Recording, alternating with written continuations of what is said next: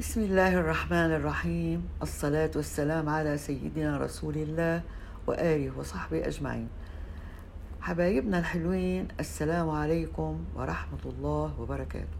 موضوعنا اليوم بدنا نبحث فيه عن الشذوذ اللي هو homosexuality. نحن عم نشوف إنه مع الوقت homosexuality is turning from individual tendency and sin to a global issue.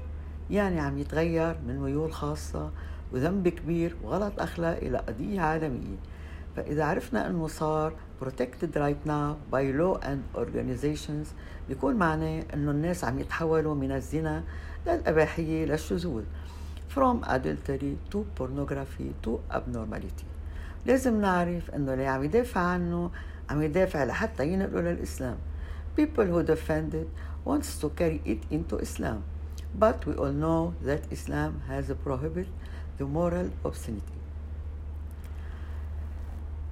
لكن كلنا بنعرف إنه الفاحشة محرمة في الإسلام. وللأسف هيك بيتغير الإسلام الصحيح للإسلام الغربي. طيب ليه هالشي عم بيصير؟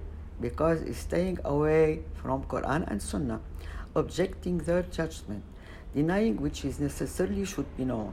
لأن ابتعد عن القرآن والسنة واعترض على الأحكام فيهم وما بده يعرف اللي لازم يعرفه ويفهموا عن دينه خلط الحلال بحرام.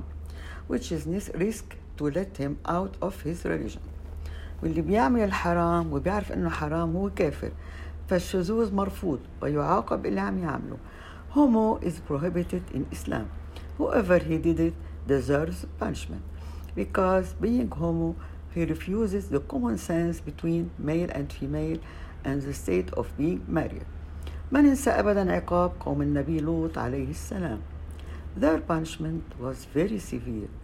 It was proportional to their crime. كان العقاب تبعهم مناسب للجريمة تبعتهم. Allah destroyed them all. So, to approach men with desire instead of women, rather it's an ignorance and there is something wrong in his face. كمان هالشي بيسبب أمراض نفسية وعضوية وبصير عنده ميول إجرامية وعدوانية وأكيد عنده غلط بإيمانه Plus, it causes mental disease and organic one, and his behavior becomes aggressive. طيب وإذا الطرفين متفقين ردوا بهالشي if there is an agreement between both of adults Islamic law has fixing punishment for every affair of marriage and for love relationship between two women or two men.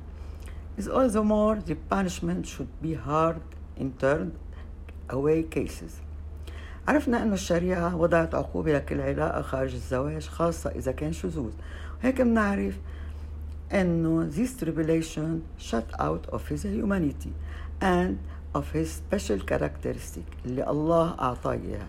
إن شاء الله نكون عرفنا لشو بوصل هالشي غير طبيعي. نسأل الله الحفظ والسلامة للجميع. وصلى الله على سيدنا محمد وآله وصحبه أجمعين.